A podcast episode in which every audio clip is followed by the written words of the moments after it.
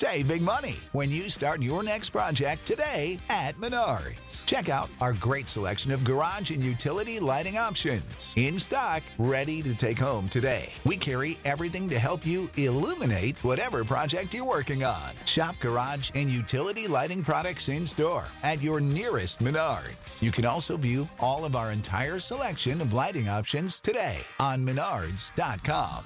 Save big money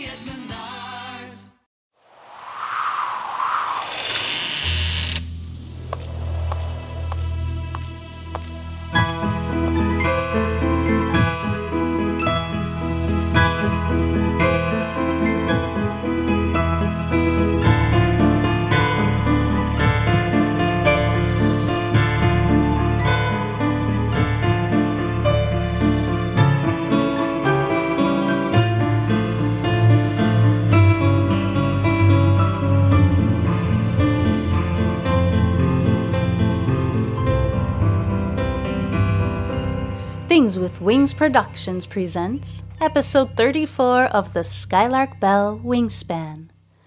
I'm your host, Melissa Oliveri.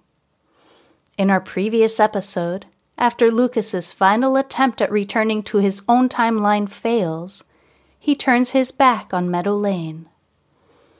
In today's episode, we read chapter 34, The Letter, in which Magpie receives a mysterious letter requesting she visit a nearby care home. Be sure to listen through to the end of the episode for a preview of a podcast I quite enjoy called The Nightcap.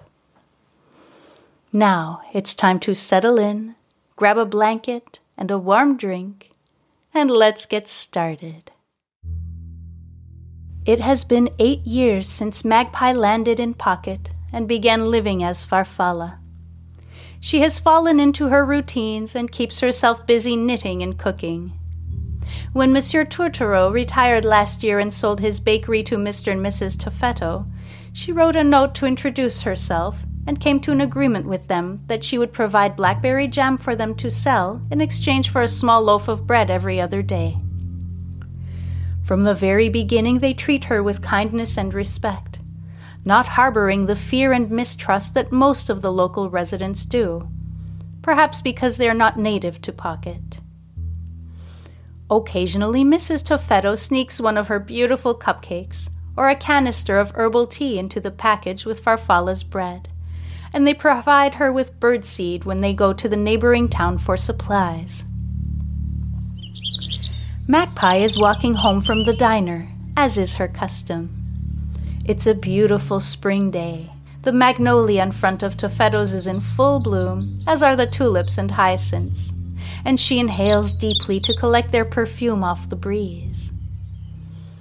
She glances at the front porch of Toffetto's, and sure enough, her package is in a large paper bag waiting for her. She climbs up the steps to collect it, waving at them through the window before heading back down and turning the corner to get to her house. As she reaches her front door, Magpie sees an envelope tucked in the crack between the door and the wall. She puts her package down at her feet and takes the envelope, turning it over in her hands to see what is written on the front. Her heart skips a beat when she sees who it is addressed to Margaret Phaeton. Her real name. Not just her name, Magpie, but her real given name. No one knows her real name here, not a soul. She hasn't even been born yet. There is no address on the envelope, no stamp, nothing to indicate where it has come from or who sent it. Magpie turns and looks around nervously, half expecting someone to be watching her. But her quiet little street is deserted. She unlocks the door with a trembling hand, gathers her package, and steps into the house, closing and locking the door tightly behind her. She places the letter on the dining room table and busies herself with putting away the bread and bonus cherry turnovers that Mrs. Toffetto has packed in her bag.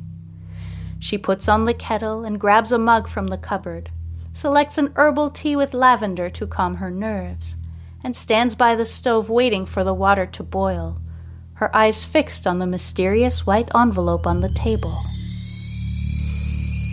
Finally the whistle of the kettle startles her back to reality.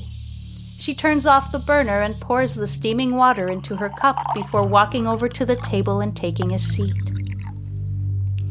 She takes a deep breath and picks up the envelope, running her eyes over the ornate cursive handwriting on the front, before carefully running her finger along the seal to pry it open, and slipping out the folded piece of paper contained within.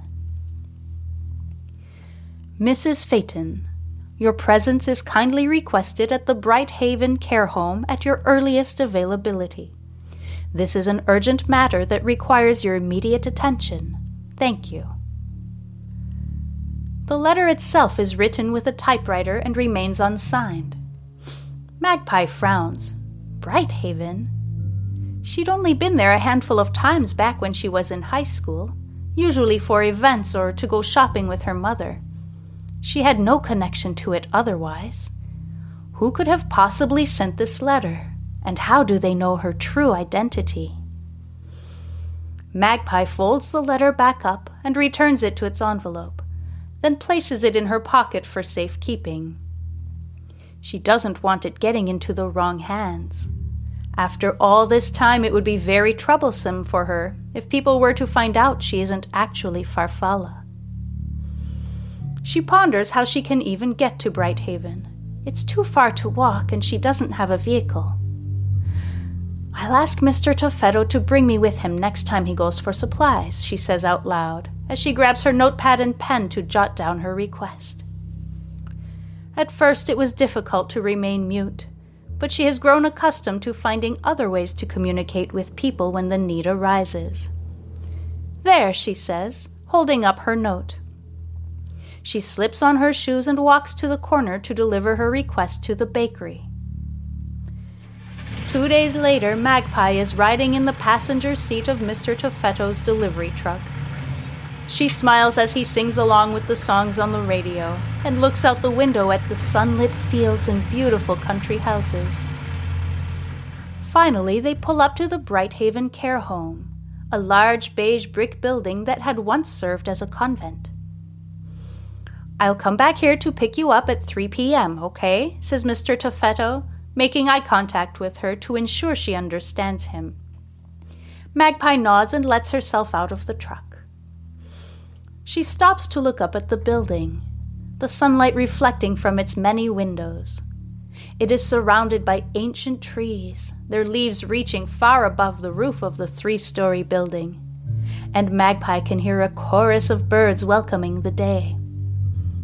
Statues stand guard in multiple alcoves in the front of the building. She counts six of them. They're surrounded by windows, each framed with bright white shutters their glass reflecting the bright green of the budding trees. Magpie walks nervously to the massive oak doors. Its wood carved with intricate symbols and gives the brass door knocker three loud taps. A moment later, she hears echoing footsteps on the other side, and the door swings open inwards. Magpie is surprised to see a small woman dressed all in white, down to her shoes and socks, with a veil covering her hair. Magpie's brow furrows as she briefly wonders if she is in the right place. The woman notices her confused expression and smiles. I'm Sister Agnes. Please come in, she says, her voice soft and reassuring. She gestures toward the space beyond the door, and Magpie steps inside. She takes a moment to marvel at the art hanging on the walls, then lets her gaze travel over the beautifully tiled floor and the architecture of the ornate pillars and woodwork throughout the hall. Most people don't realize that several of us nuns stayed on to care for the residents here after the convent was converted, she explains. Agnes pauses to give Magpie time to take in the space, then asks, Are you here to see someone in particular? Magpie nods and pulls the envelope out from her pocket. Ah, I see. Yes. Follow me, says Agnes, and walks at a fast pace down the hall, then up a grand staircase to the second floor. She guides Magpie down a long hallway to the very last room, and knocks gently on the door before turning the knob and swinging it open. The room inside is dark. All the shades are drawn. The nun steps through the door, disappearing in the shadows beyond. Mr. Corbeau, she says, her voice echoing into the hallway. Your guest is here. Thank you so much for listening. Join me next week for Wingspan Chapter 35 Closure, where Magpie finds out the identity of the person who requested her presence at the care home. The Skylark Bell is brought to you by Phaeton Starling Publishing and features original music by Cannelle. If you're enjoying this story, please consider leaving a rating or review. This helps give the podcast visibility so others can find and enjoy the story. You can also support my work by a donation through my podcast provider or by subscribing to my Patreon, where you get early access to episodes, as well as MP3 downloads of the music and so much more. Just check the show notes for all relevant links to my website, Patreon, and social media accounts. Before I go, I'd like to share this reel for a podcast I quite enjoy called The Nightcap. Listen to tales of the unusual and unexplained. If you enjoy the strange atmosphere of the Skylark Bell, you'll want to check them out.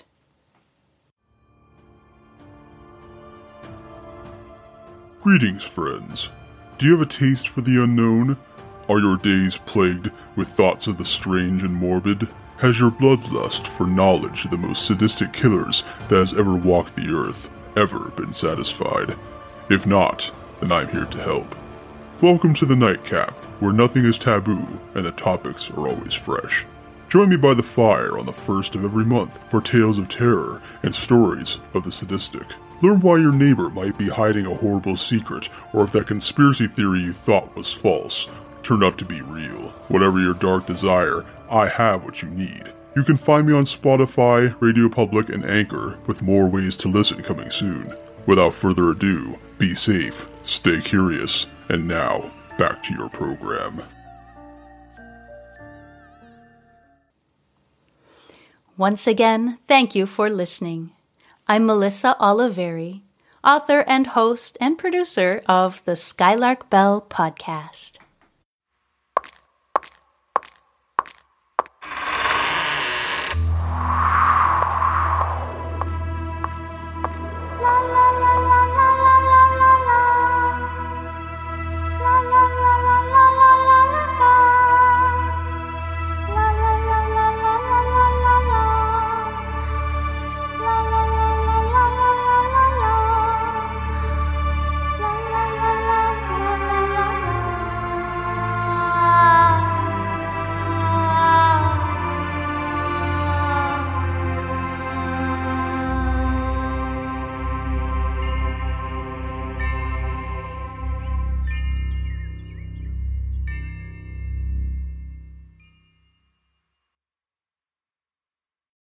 For the ones who work hard to ensure their crew can always go the extra mile, and the ones who get in early so everyone can go home on time, there's Grainger, offering professional grade supplies backed by product experts so you can quickly and easily find what you need.